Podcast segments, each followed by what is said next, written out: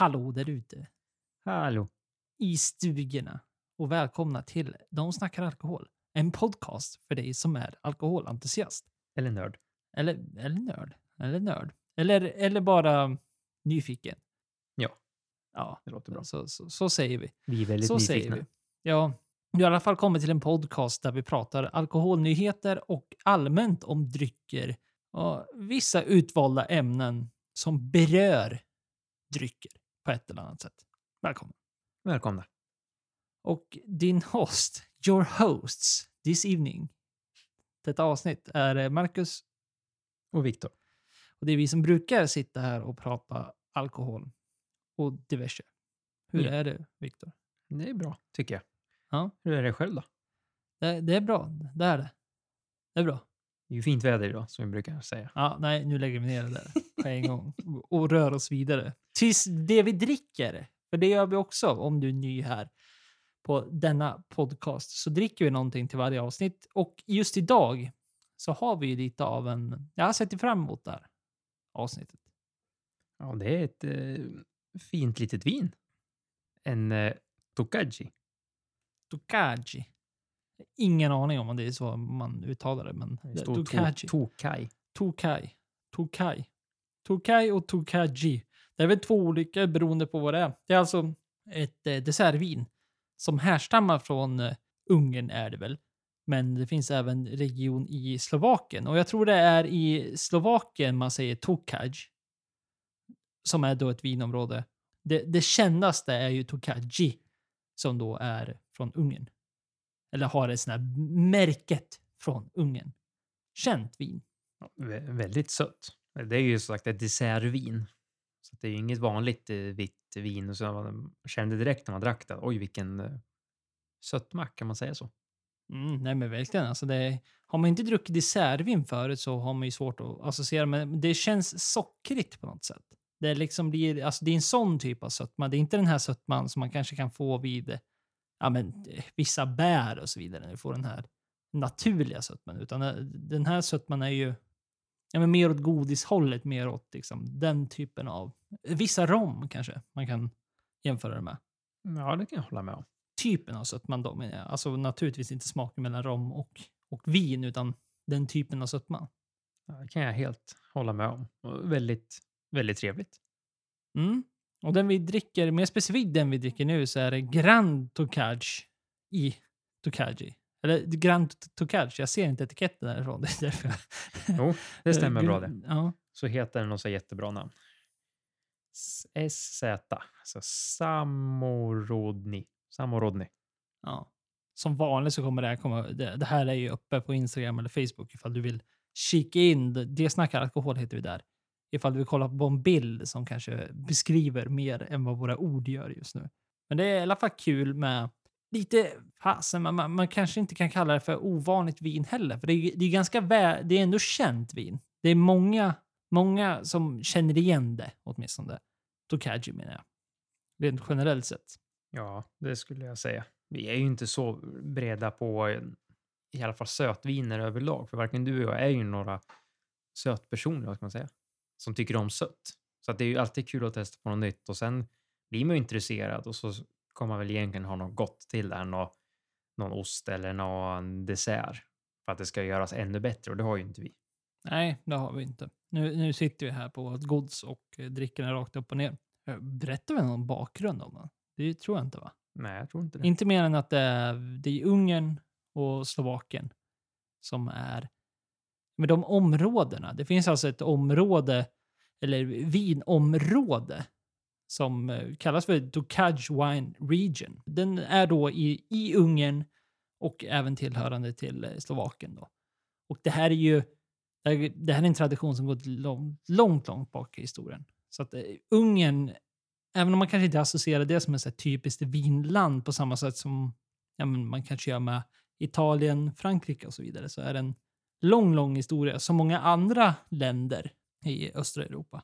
som många andra sötviner så har ju det här eh, vinet också, eller druvorna, har blivit angripits av den här ädelrötan som då gör att de får liksom mer eh, säger man, syrlighet och sö sötma.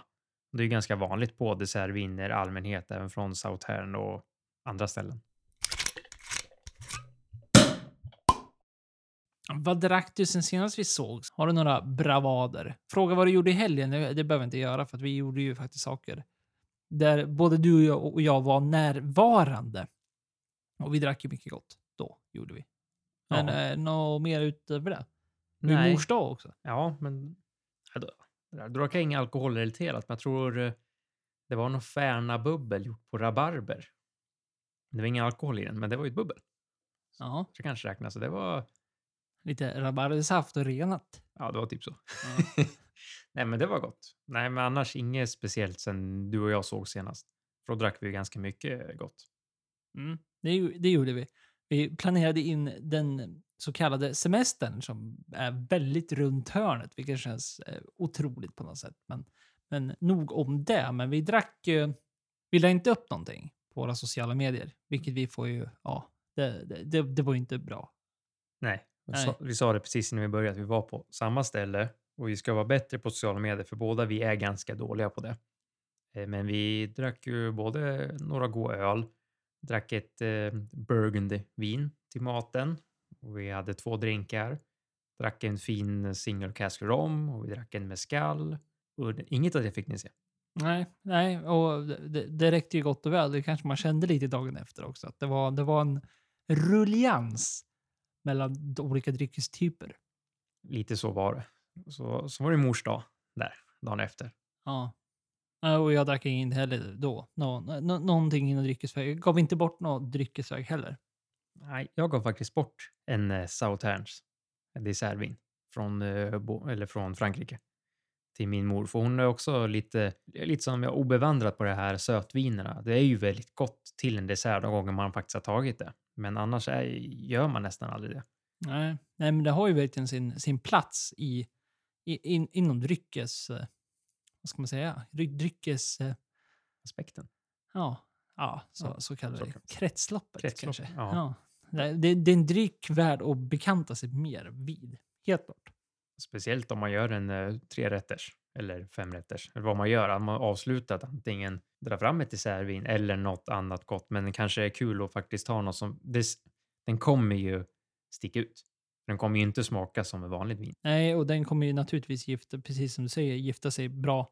Det är ju dessertvin av en anledning, men det finns ju bättre och smartare och duktigare människor på vin än oss som har kommit fram till detta. Och vi kan ju bara sitta här och konstatera att oj vad duktiga de är. Det är tur det. Ja, så kanske det här går skitbra till en kebabtallrik, det vet man ju aldrig heller. Vi fortsätter i vinens anda, tänker vi, och börjar dundra igång det här med avsnittets första dryckesnyhet. Och det drar ju oss lite tillbaka till, eh, var det typ avsnitt två? Ja, jag skulle säga det. Det känns som eh, avsnitt 1 till 5. Ja. Någon gång där så tog vi upp det här med att eh, stora bränder som härjade i Chile. Som då inte bara, ja, såklart angår vinregionerna, men det är det vi pratar om, så därför är det det vi tar upp. Men eh, nu verkar det ju som att eh, vinskörden i år kommer bli väldigt bra, eller vad man ska säga. Det är ju Decanter.com som har skrivit att eh, a year to keep, your to- keep on your toes, alltså 2023. Och det är ju så att det är ju väldigt varmt. De har ju liksom haft rekord på, eh, vad säger man, värmebölja, alltså rekord. Ja, men värmerekord eh, räcker väl gott och väl. Och det är ju kul att de har vänt sig så här och att det ger ett roligt resultat. För att det såg ju väldigt mörkt ut där ett långt tag. Och det gjorde det ju även där eh, 2022. Men det var ju naturligtvis för att det var mycket som alltså fysiskt sett brann upp. Och så det ska ju sägas att det är fortfarande under undersökning i år. Alltså hur 2022-skörden och de typerna av vinerna, vilken effekt de har haft på med andra typer av vintages och allt möjligt sånt där som ligger.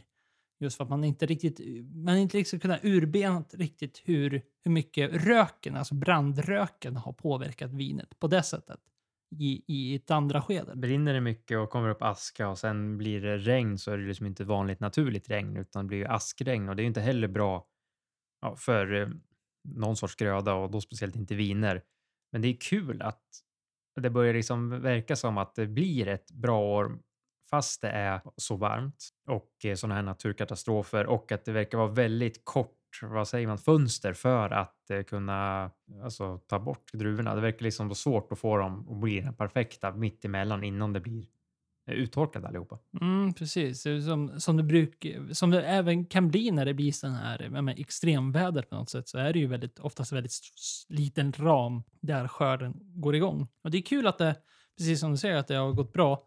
Och sen är det ju naturligtvis fortfarande effekter. Det beror ju beroende på lite vart i Chile man är naturligtvis. Men det är på sina ställen så saknar man ju ungefär 30 procent av den, den volym man normalt sett hade sett på grund av de här bränderna som varit. Då. Så att det är klart, eh, den naturkatastrofen fortfarande genomsyrar produktionen de har idag. Men ja, ja, men det är kul i alla fall att den här värmen som man fruktade lite grann ändå ser bra ut. Ja, de säger ju ungefär 15 procent mindre i år än vad de sett tidigare. Så att eh, mindre, men det betyder inte alltid att det är sämre. Så att det här är ju något man kanske ska ha lite utkik på. Just på de här chilenska vinerna då när det har varit så mycket som det men verkar ge en väldigt bra årgång. Kanske är någonting att passa på att testa och köpa på inför framtiden också.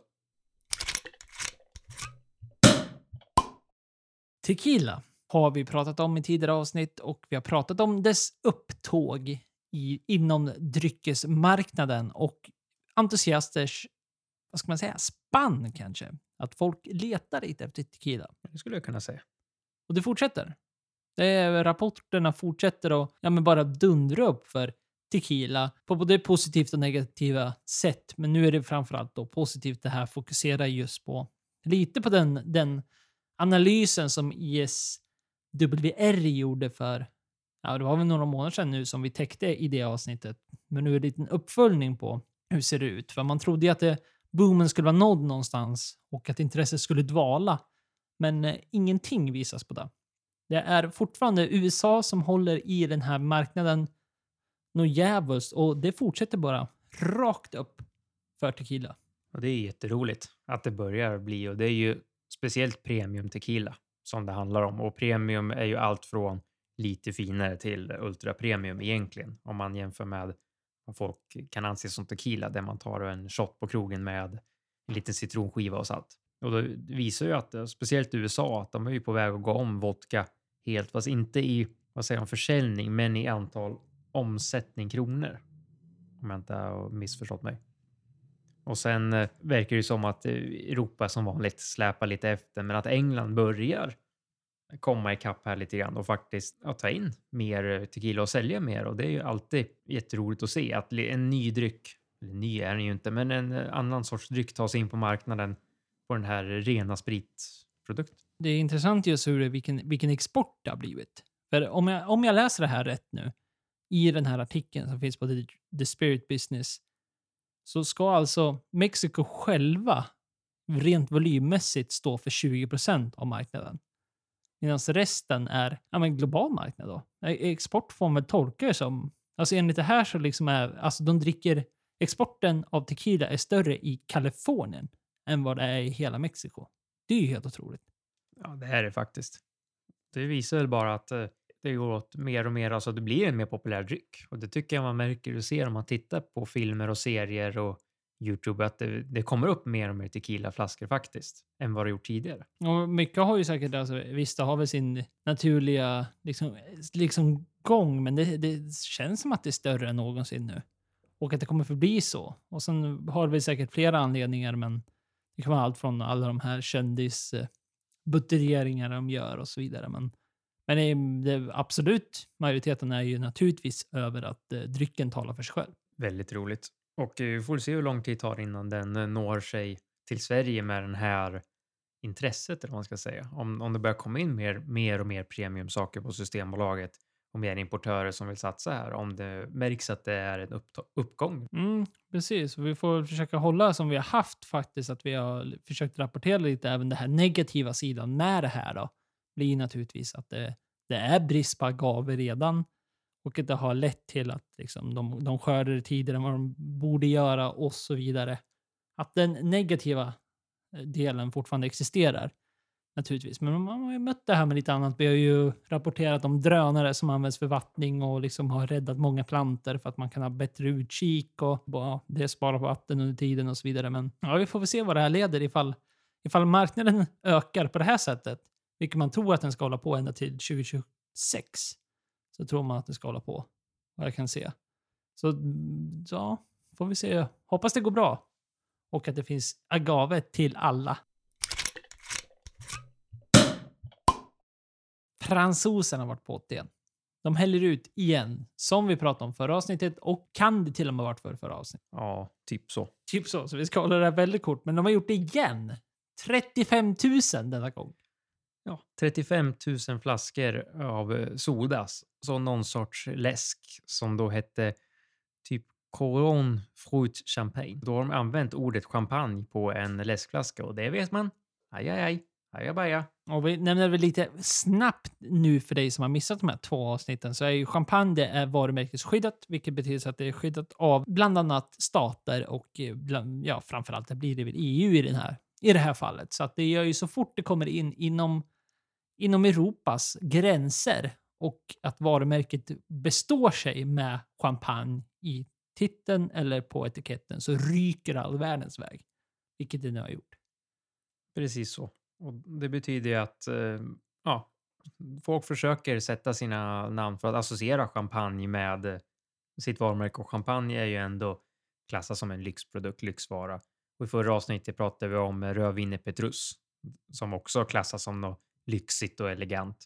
Och då, ja, det är klart att folk sätter sitt namn på det så kanske folk tror direkt att ah, det här är bra grejer för att det här namnet och det är det de försöker skydda. Men det blir, ja, det blir lite så här när det händer flera gånger om. Det här är ju liksom verkligen bara typ veckor emellan, så det är inte så långt bort. Också en anledning varför vi inte kan nämna det varje gång så räknar man alltså med att det är ungefär, ungefär 500 styckna sådana här typer av händelser per år räknar man med. Alltså att det är någon typ av produkt av alla möjliga sorter då som försöker använda champagne i namnet eller på en etikett och som då får ryka. Och uppskattningsvärde, om man vill räkna på hur stor industrin den är, så, så räknar de med att de lägger ungefär en miljon euro per år för att bara kämpa emot såna här produkter som försöker ha champagne med sig i namnet. Det går bra nu. Ja, det, det är tydligen en stark, en stark industri. Men om, ska den ha någon liksom... eh, Jag menar, champagne, alltså jämförelsevis, framförallt om du lyssnade här tillbaka back to back från det förra avsnittet så pratade vi mycket om, om vad var det då? Men det var ju både, det var Petrussia. Jo. Precis, det nämnde du ju. Men skillnaden mellan champagne och Petrussia är ju dels för att champagne är liksom en, en region med och att det är varumärkesskyddat från, med, från, från staten. Det, det är ju inte Petrus liksom. Och Petrus är ju mer generiskt. Så jag var inne på det lite grann förra. Och största skillnaden här är ju att champagne är ju ja, men mer tydligt och det är mer så här, ja, men alla vet vad champagne är på, på det sättet och det är inte generiskt. Det går inte, det går inte att missta liksom. Champagne, du tänker direkt på drycken eller så dricker du på regionen liksom. Det går inte att missta på, på något sätt där. Och hela den biten kan man förstå då att de lägger ner så mycket tid på varumärkesskyddet. Men kritiken man kan ge, det är ju varför de häller ut det. Det har vi ju sett nu, att de häller ut allting. Det hade vi kunnat gå till, till bättre. Ja, lite så. Användning. Skicka det till någon behövande eller något sånt där. Bara för att eh, göra någon nytta av det. det. Det positiva är ändå att allting blir ju återvunnet, säger de i alla fall. De häller ut det men återvinner plasten och alltihop. Så att något positivt i alla fall. Ja, man får väl hoppas att det stämmer. För 35 000 läskburkar. Tråkigt för praktikanten som fick hälla ut det. Öl tänker vi prata om nu. Det är gott. Det är nog några av er som har väntat på. När, när ska de släppa när ska de släppa tramset och börja prata öl? Specifikt långburk. Långburk. Speciellt sånt som finns på systemet. Och för såna här som liksom kollar på... Kollar på... Ah, nej, nej, nu ska vi inte dra några... vi, vi släpper där. Men nu ska vi prata öl, men det är inte långburk. Och det är, mer, det är mer roligt. Och det är ju Fresh Ale. Och då kanske man tänker, vad är det för något? Och det är en ny kategori som har blivit introducerad nu. Ja, de, de, de ska försöka få igenom det här att Fresh Ale ska bli någon grej. Och det Fresh Ale är, är ju alltså en, ja vad ska man säga, en hybrid mellan vad som då oftast kallas för Real Ale eller, eh, eller en eh, Cask Ale, om man säger. Alltså då inte en kagge, som en kegg. Alltså inte en kagge, utan det är alltså öl som är en vanlig, the real aid, som det kallas för ibland. Det kan jämföras med ungefär som champagne. Är det kanske det lättaste, just för champagne... Ska vi inte jämföra med champagne? Nej, Kom hälla ut det. nu gör vi det ändå. Eh, champagnemetoden kallas ju det då för den metoden där man lägger i jäst in, in andrahandsjäsning, vilket då har gått runt och det är många som använder sig av den metoden inom olika typer av bubbel. Cask ale eller real ale använder samma metod så att man häller alltså upp det på en tunna och där får det ligga och mysa. Och så växer det till sig under tiden och så drar du den direkt ur, ur tunnan. Då, jag försöker allt för att inte säga tapp eller kagge nu. Tapp kanske går bra i och för sig, för man använder ju fortfarande en tapp för att hälla ut ölen. Ja, det borde ju gå bra. Ja, så vi säger en tapp då. Så det är alltså en typ av tappöl som är ja, nästan färsk. Då. Som liksom håller sig och den har legat och gottat sig i den här tunnan. Och man lägger inte till, den är opastöriserad, man lägger inte till någonting så här. Man lägger alltså inte ens till eh, kolsyra, utan man låter dem bara vara. Men, så man, nu vet ni vad det är, för det måste man ju veta för att kunna jämföra med det här. Fresh Ale ska ju då försöka ha det här lite mittemellan. Om man då tar en vanlig keg ale, alltså den vi ja, men nästan alla är van vid. Det är alltså en, det är ju en öl i en tunna som ni aldrig har sett, alltså en sån här keg-tunna. Där det är tillsatt då kolsyra och så vidare. Så att det man försöker göra nu med den här fresh ale, då hitta någon typ av kombination däremellan. Där man liksom försöker lägga till lite, lite, lite kolsyra. Och lite, lite, lite liksom såna här små saker för att hålla, det- försöka hålla den längre är väl egentligen sluttanken. Medan en vanlig sån här real ale och så vidare, alltså, de håller ju i, i bästa fall dagar. Alltså det är en jätteskillnad. Men att göra så här så har de förhoppningar om att man ändå ska kunna hålla den eh, färsk och god i, i några veckor. Va? En väldigt intressant och kul idé. Sen, sen är det som du förklarade, egentligen är det typ två olika saker som de har tagit idéer ifrån och gjort en egen av. Men det är ju ändå något som är lite nytt och det skulle vara kul att prova någon sån här. Men det, det blir ju nästan bara sånt som man kan köpa på krogen eller pub eller något sånt där. Eller destilleri, bryggeri. Jo, det här är ju en typisk unik grej för barer rent generellt sett. Och har varit historiskt så kommer ju då vara med det här. Så får vi se hur det, hur det flyger. För de Camera som då är, ska vi kalla det för, någon typ av association som håller ihop det här med att man ska dricka. De har kört kampanjer. Det var mycket på grund av deras kampanjer på 70-talet som det här ens är en grej som man gör längre. De har ju haft jättekvar det här att man ska dricka fresh beer och man ska liksom hålla kvar den här att man ska dricka real ale då, inom citattecken och allt det här gamla. Och de har ju försökt nu under en typ av seminar och liksom, i kontakt med Camera och försöka höra hur, hur det här kommer flyga då. Om man kommer få det här mellanting. Eh, alltså, min, min generella av det jag har läst och det jag vet om Camera, så eh, nej, jag, jag tror inte det här kommer flyga. Jag tror inte de kommer låta det här gå igenom. Men samtidigt så tycker jag att det är en kul grej för man måste ju ändå förstå pubbar och barer som kanske vill ha något no mellanting men där det kanske inte är ekonomiskt hållbart att ha eh, riktig öl då. Eller riktig ale inom citattecken.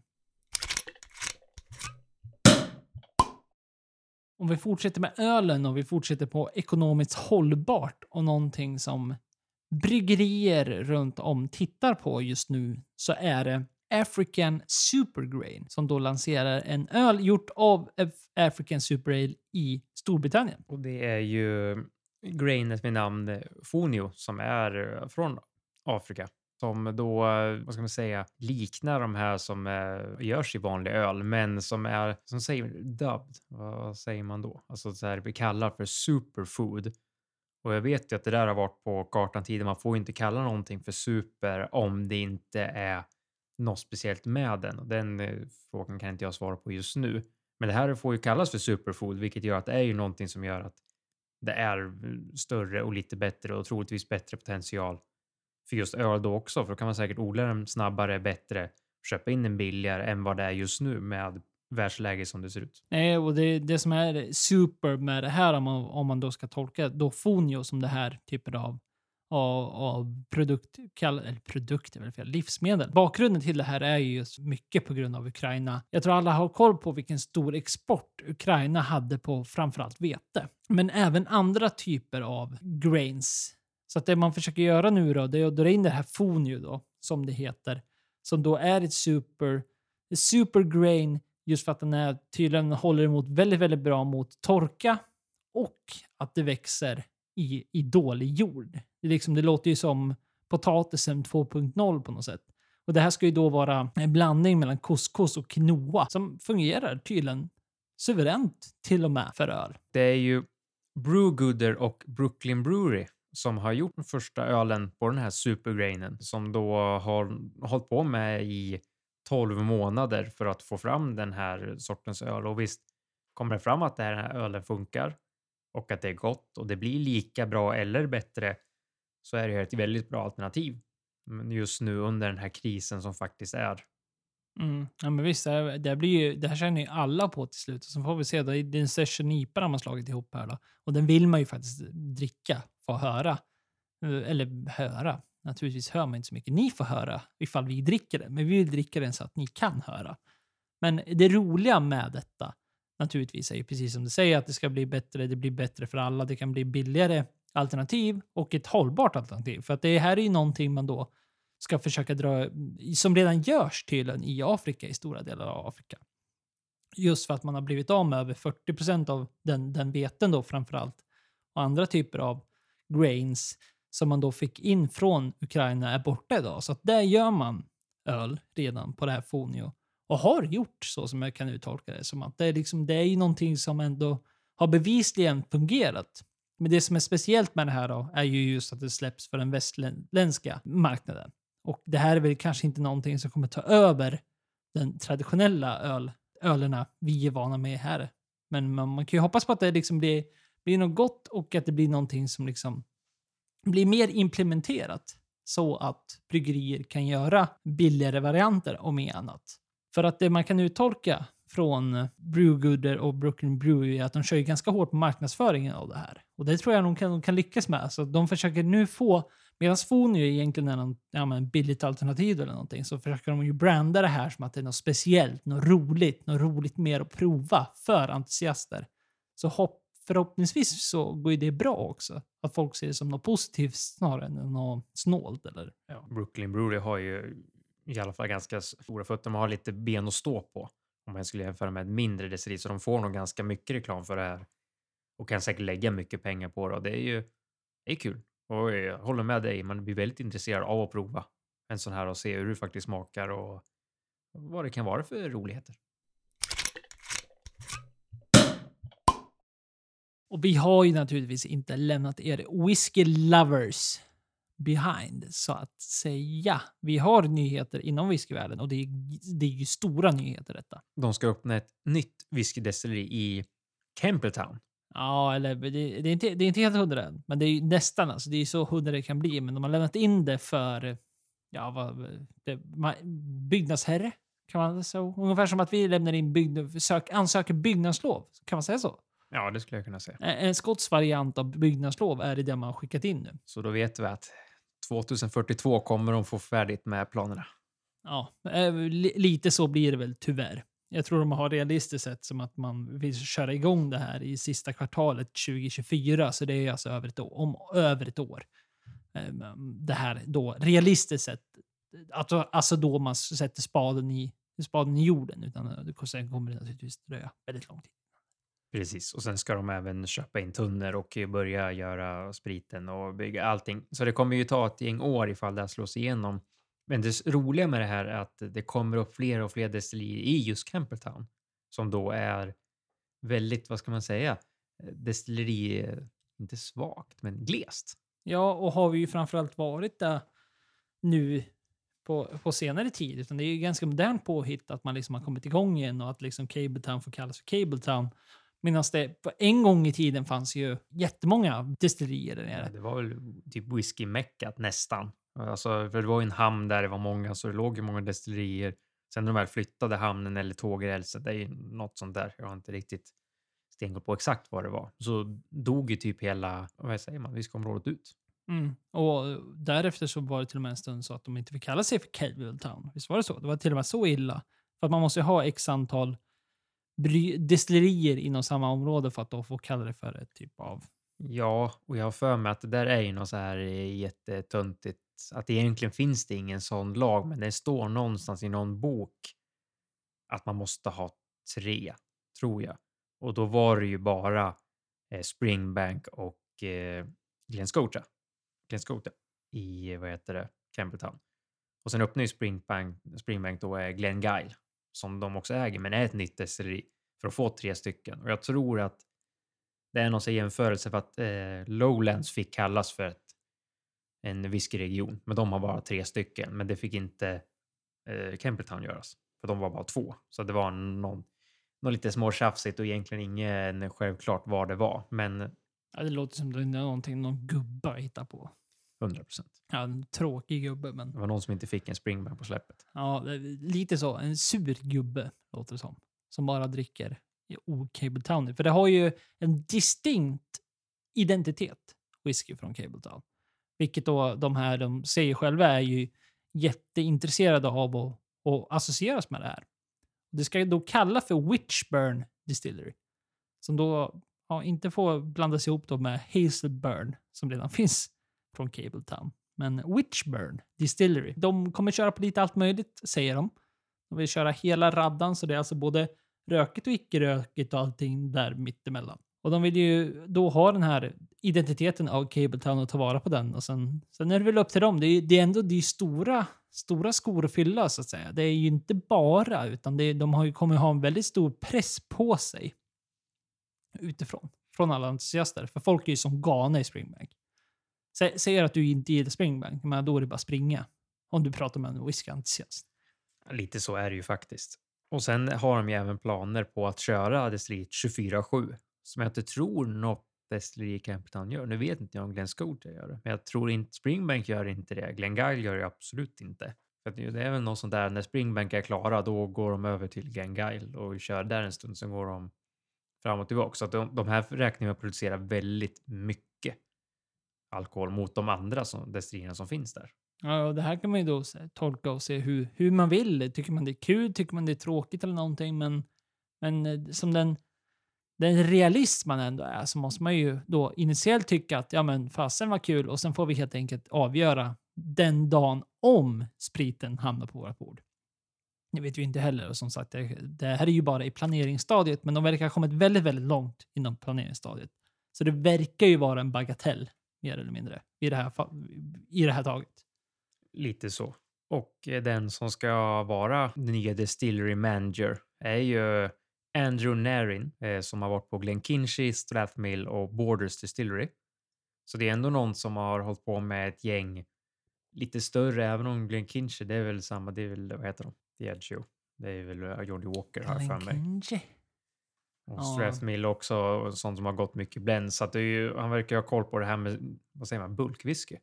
Mm. Och sen är Eller vet ju, du, vet du hur du skulle kunna läsa det här? Han har koll på hur mycket whisky som säljs i massor. Som säljs i volymer. Som säljs för pengar, Viktor. Det finns nog de pessimisterna som sitter och viftar med fingret nu och tänker så också. Det gör inte vi, utan vi säger bara saker utan att tänka. vi brukar göra så. Det går alltid bäst så. Ja, än så länge. Ja. Och sen är det ju även så att det är ju fler som funderar på att öppna upp i Campbelltown. Så att förhoppningsvis så blir det här en blomstrande whiskyregion igen.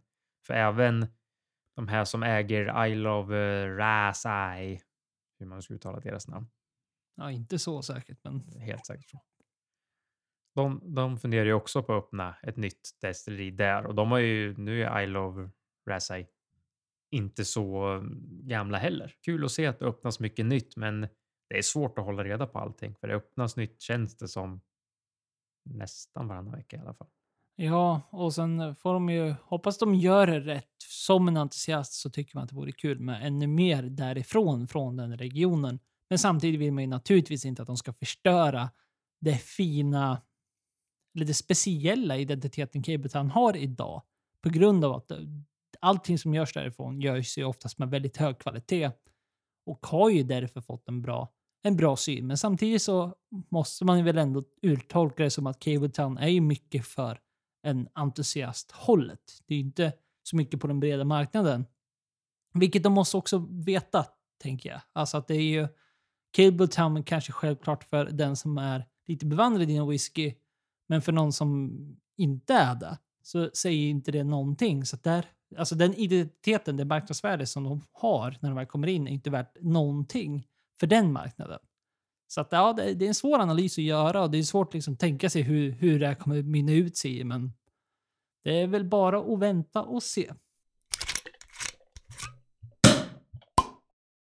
Förra veckan pratade vi om batcher och dess inverkan på de dryckerna vi dricker och gillar så mycket. Då i förbifarten så nämnde ju du att vintages är lite annorlunda sak sa vi. Så vi tänker att vi drar igenom en, ja det kommer inte bli en lång harang för det här, för jag menar det är ju mycket, principen är ju mycket densamma om vi säger så då, för att förenkla det här lite grann. Men det är ändå inte samma. Så nu tänkte vi prata om vintages. Vad har du på vintages, Viktor? Det är året som står på flaskan. Så, klart. Ja, Nästa. ja. Då kör vi. Nej, men eh, det är ju om man det är ju så olika på vad det är för att man kan ju se vintages är ju nästan mest använt på eh, druvsprit och eh, äppelsprit, vad säger man? Sånt som är skördat. För det är ju då den vintagen som står, det är ju det året skörden var. Så Mm, står, När man plockade druvorna för att precis. göra det så enkelt man bara kan. Ja, lite så är det. Och eh, den stora skillnaden med det är ju det här att eh, är det ett jättebra år där eh, skörden blev jättebra, då är det ju en ganska stor sannolikhet att den här vintagen blir jättebra. Som ofta man kollar på champagne är väl egentligen champagne och vin är väl det man pratar mest om vintage. För det står ju på alla de här lite finare märkena. Nästan alla champagner har någon vintage. Om man tar till exempel Moët Chandon så heter deras vanliga brut. Men de har även en vintage som nu senast släppt på Stenbolaget som jag pratade om 2015. Som då är ett ganska bra år som troligtvis kommer vara en ganska god champagne när den väl har mognat till sig och blivit bra. Och så har de ju även sin Prestige, Dom Perignon, som släpps i vintages också med olika år. Mm. Nej, men det är ju det är ju precis som du säger, att oftast har, man ju, har de ju en, en blend kan man kalla det för. Det heter väl till och med blends inom, inom vin också. Ja, en blend eller non-vintage. Nå. Och det innebär ju då att man, man blandar skörder för att man vill ha ett specifikt uttryck varje år. Och då tar de, precis som du säger, så har de ofta sitt namn och sen är det någonting och vad, vad det då klassas som. Om det är brut eller extra brut eller vad det nu är. Alltså det är torrhet och sötma och allt sånt där. Men de har en identitet som de försöker efterfölja hela, hela tiden. Och sen speciellt med champagne är då att de kan ju utse vintages. Så att det gör de ju ofta. De, de som vill tjäna lite mer pengar och sånt där hävdar vissa. Så gör man det varje år. Så att det alltid kommer komma en följande vintage. Och då är det precis som det låter. Det är alltså det, då gäller det bara druvor som har plockats det året det står på flaskan. Så att du kan få Antingen kan du köpa en blend i deras alltså vanliga årgång och så vidare som kommer då vara blandad högt och lågt mellan olika, olika årgångar och blends och allt vad det är för att man då vill ha den här entydiga smaken. Och sen finns det de här vintagerna som då oftast klassas som mer premium. Ja, alltid gör de väl det. Men det är väl, det är väl också för att man, man förstår ju också att det naturligtvis blir, blir, blir dyrare ur en produktionskostnad också om man bara ska använda begränsa sig på ett sånt sätt. Lite så är det ju. Och det är ju samma saker med typ alla viner. Går man på Systembolaget och tittar så står det ofta någonstans en årgång. Inte på alla de billigaste, nej, men på många så står det något år.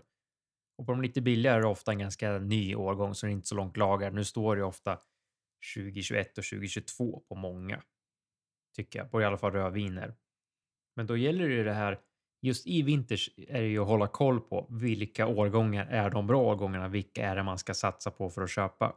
Till exempel eh, som nyheterna vi tog med Chile så verkar det som att 2023 kommer bli en årgång att eh, hålla ögonen på.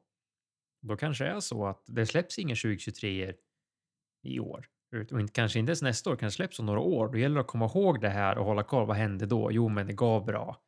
Och sen även lagringspotential och så där. Och det är ju lite liknande på eh, även eh, starksprit. Kollar man på calvados, konjak, armagnac och grappa, alltså andra druv eller fruktsprit, så är det ju det är ju samma metod där, att det är den årgången. Och det är väl nästan speciellt armagnac som har nästan mest vintage tycker jag om man väl kollar runt, om man jämför med konjak. Mm. Nej, men visst är det så. Eh, och det är ju många som håller sig till den här, att det, liksom är det här rullade scheman som vi pratade om. Det är väl liksom, det är, det är ganska ensamt om man, ska, om man ska försöka generalisera den. Så är det ju ganska ensamt till champagne och eh, olika typer av porter. Att man, att man då helt plötsligt, egentligen då teoretiskt sett och tekniskt sett som de gör ibland, helt plötsligt väljer att kalla någonting för vintage. För att det kan vara ett speciellt år och så vidare.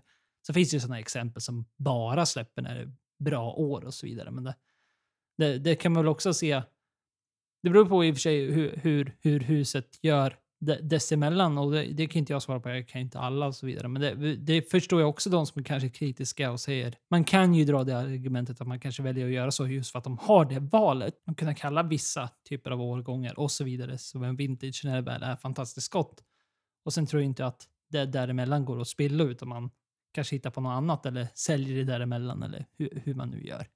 Det det är ju inte omöjligt. En sak som skiljer sig lite på det är ju om man tar whisky. Det är inte lika vanligt med vintage på whisky, men det finns. Och då blir det ju, det är ju, egentligen är det ju, om man ska gå hårdra alltihop så är det ju en skörd av spannmålet. Men det är ju ingen som räknar så, utan en vintage på en whisky är ju att alla tunnor är fyllda samma år. Så står det 2007, då alla tunnor från 2007. Men det gör ju inte heller att det blir en single cask.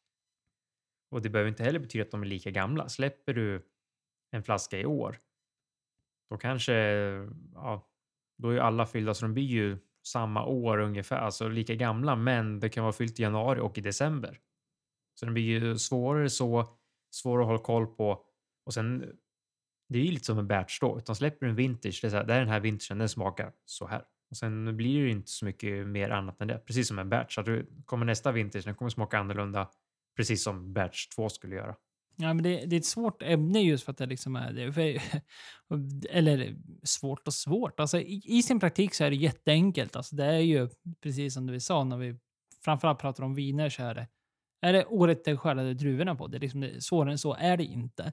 Men sen blir det ju komplicerat när man liksom tar in vissa associationer och liksom vad, vad med, betyder det, vad betyder det inte och så vidare.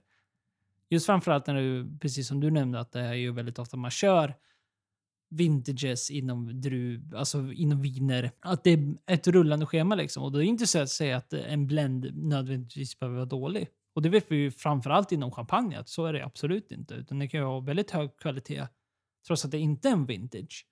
Men det har väl blivit en grej sådär. Lite av att veta vilket år det kommer ifrån och så vidare. Och det är väl framförallt för att när det väl blir ett ovanligt bra år. För det är ju sällan man hör om riktigt dåliga år. Utan man, oftast det som liksom pratas om är ju de här bra åren. Och sen resten är bara så här, ja men det är okej, det köper man. Liksom. Det blir ju lite så. De bra åren så kommer ofta en vintage från nästan alla hus och de här åren där det inte är lika bra, då sparar man det som reservvin för att blanda in i deras de vintageviner. Men det, det är en liten kul. Som entusiast och som lite nörd så är det ju kul att hålla koll på de här vintage som är bra. Och sen ser man någon sån, ja, men testa köpa och se om, om det är någon skillnad på om det finns till exempel en vintage och en, en vanlig som typ Moët har. Testa en vintagen för jag tror den kostar 599 på systemet. Jag kommer inte ihåg vad vanliga kostnader, men den ligger runt 500 den också. Det är inte så farligt dyrt emellan om man ska köpa två och öppna båda och testa och se om man märker någon större skillnad. Om man tycker att är det värt att lägga de här pengarna på det eller nej, det smakar likadant. En kul grej och sen om man, om man har barn eller gift sig eller har någonting att fira så kommer ju det här just med året på flaskan som också kan vara lite kul att spara i några år och öppna för det också. Nej men visst, så att det, är liksom, det är en kul grej och det är bara liksom en sån här extra, extra grej att hålla koll på om man då... Precis som Batcher var som vi pratade om förra året. Eller förra året? Förra, förra avsnittet. Snart kanske förra året. Snart. Eller snart, det är klart det kommer snart. Det kommer bara säga pang och är det plötsligt är det höst och sen är det vinter och så är det depression och sen är det... Sen har det snart gått ett år igen. Kan man sitta in och dricka öl. Ja, precis. Det här är också precis som batcherna och så som vi pratade om förra avsnittet så är det bara en extra grej kan vara kul att hålla koll på och så vidare. Att det oftast har inte jätte, jättestor betydelse om man ska vara rent krasst utan det är, vi pratar ofta små marginaler. Och sen om man vill då alltså jämföra dem på något sätt eller, eller om man vill kanske ha hjälp att tänka hur ska jag komma ihåg eller någonting så är det ju ganska logiskt om man tänker efter att varför man har vintages och varför man har för öl och öl och whisky och så vidare som man kan göra i batcher är ju drycker du kan göra egentligen året ut. Året om, hela tiden. Det bara rullar. Medan viner och, ja men framförallt viner, eller, eller precis som du säger konjak, armagnac, har ju oftast en skördesäsong. Där du bara kan skörda en gång per år. Och därför blir ju då det året så betydelsefullt för att du, du, du gör produkten en gång. Och sen kör du liksom på, på, på den, den skörden du fick just det året. Du kan inte, du kan inte pumpa ut batches. Det går bara inte. Det, det är ju en lite rolig grej att köpa på och testa. Ha en vintersprovning. Testa olika vinters från samma hus. Titta, är det någon skillnad och så? Såklart kommer den bli äldre, kommer lagras. Och sen blir det ju som du sa, kommer den här bra vintersen? Ofta får man ju inte veta det förrän det är för sent. Att det är liksom 2002 är en bra årgång i champagne och typ 96 har jag för mig. Men att köpa de flaskorna nu kostar ju en slant.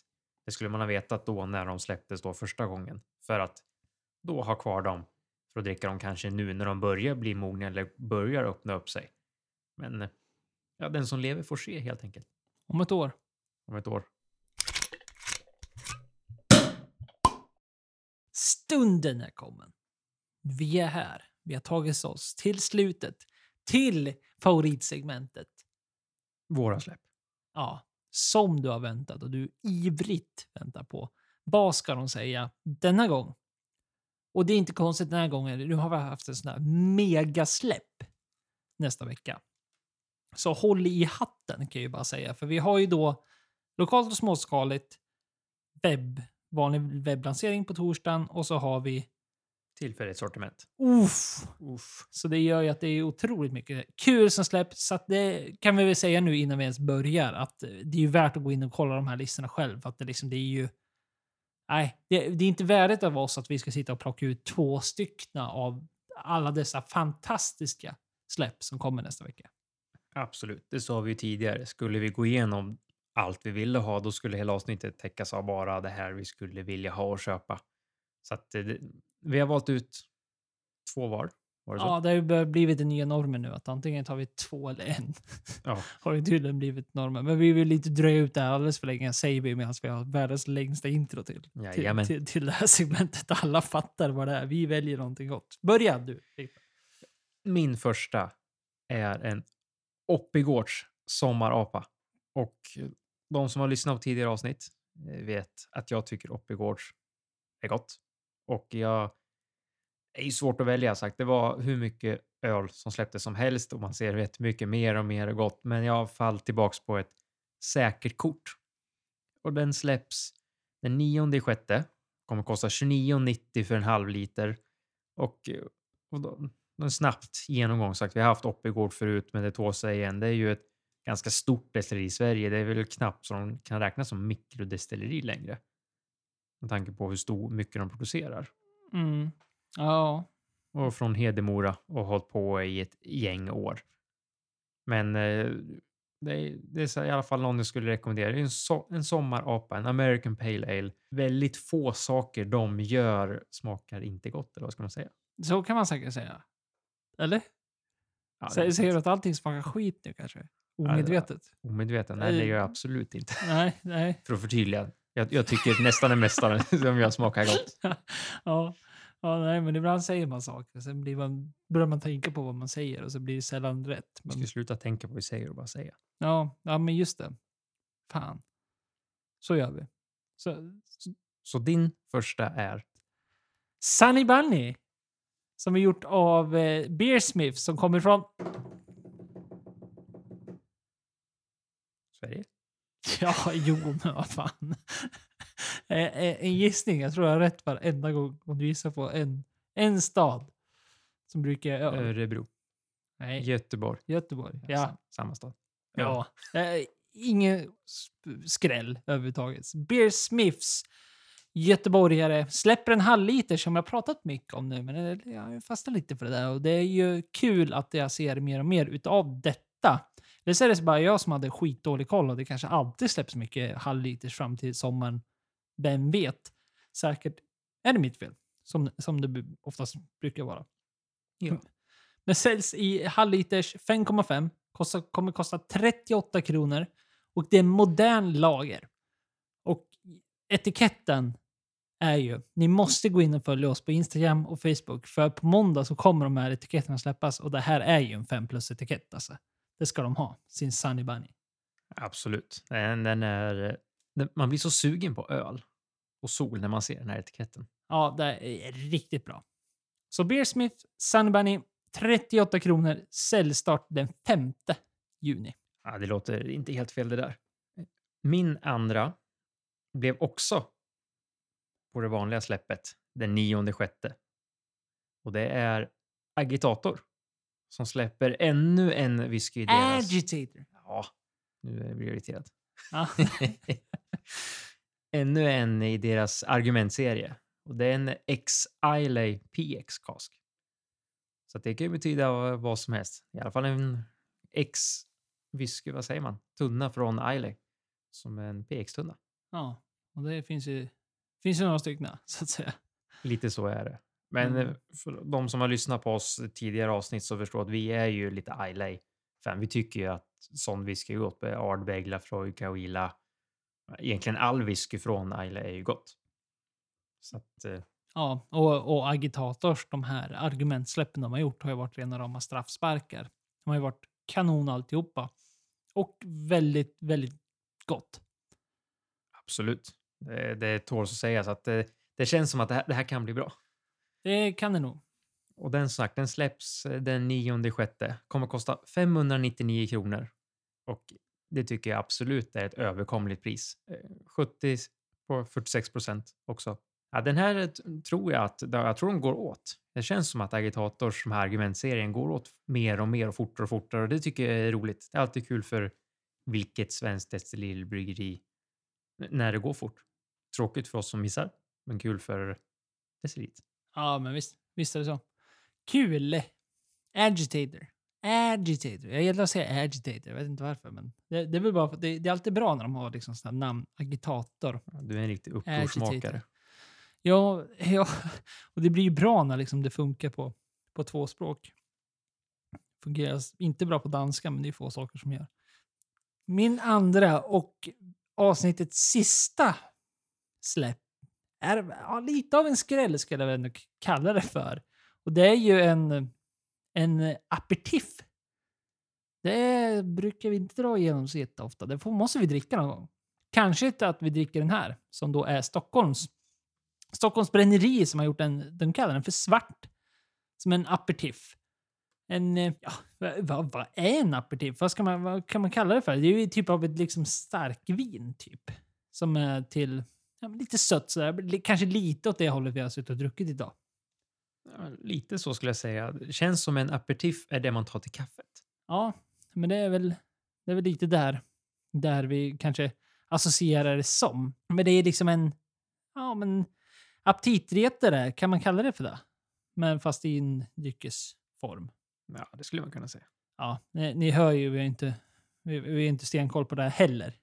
Så, som vanligt. Men vi kommer att ha det när vi dricker. För som sagt, det har, det har vi inte gjort. Det måste vi göra. Och eh, av jag kan uttolka så är det ju någonting de har gjort förut. Så det är inte första gången de släpper den här. Men väljer att nämna ändå, för det kommer på den här eh, på måndag. Så är det det här speciella släppet. Lokalt och småskaligt är det väl? Ja, på måndag. Jajamän. Ja, exakt. Så kul. Värt att nämna något annat bland all eh, vin, öl och whisky som vi oftast hamnar i.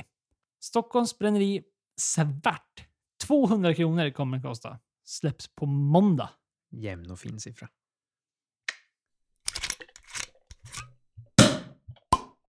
Det var allting för oss för detta avsnitt. Lite så var det faktiskt. Och vi är nöjda, glada. Vi har druckit Tokaji. Vad tyckte du nu? Nu har vi smuttat på den här under avsnittets gång. Jag tyckte det var gott. Väldigt trevligt. Men jag, jag tror nog att den görs lite bättre med nå, någonting att äta på bredvid. Mm, nej, men det är väldigt sött. Är, är du en sötsugen person eller gillar sött så är det här liksom, det är ren. Livsfarligt. Ja, det är det. Köp det inte då för, det, för ditt egna bästa. Men det är jättegott och det växte verkligen under, under hela den här tiden. Men har du någonting du vill säga? Det kan vara en, en observation, det kan vara en reflektion, det kan vara en kommentar eller det kan vara lite vad som helst. Så är du alltid jätte, hjärtligt, hjärtligt välkommen att höra av dig på kontakt.visnackaralkohol.com. Eller om du inte vill mejla oss kan du skriva till oss på sociala medier, på Instagram eller Facebook på Det. Så hörs vi nästa vecka. Bye bye!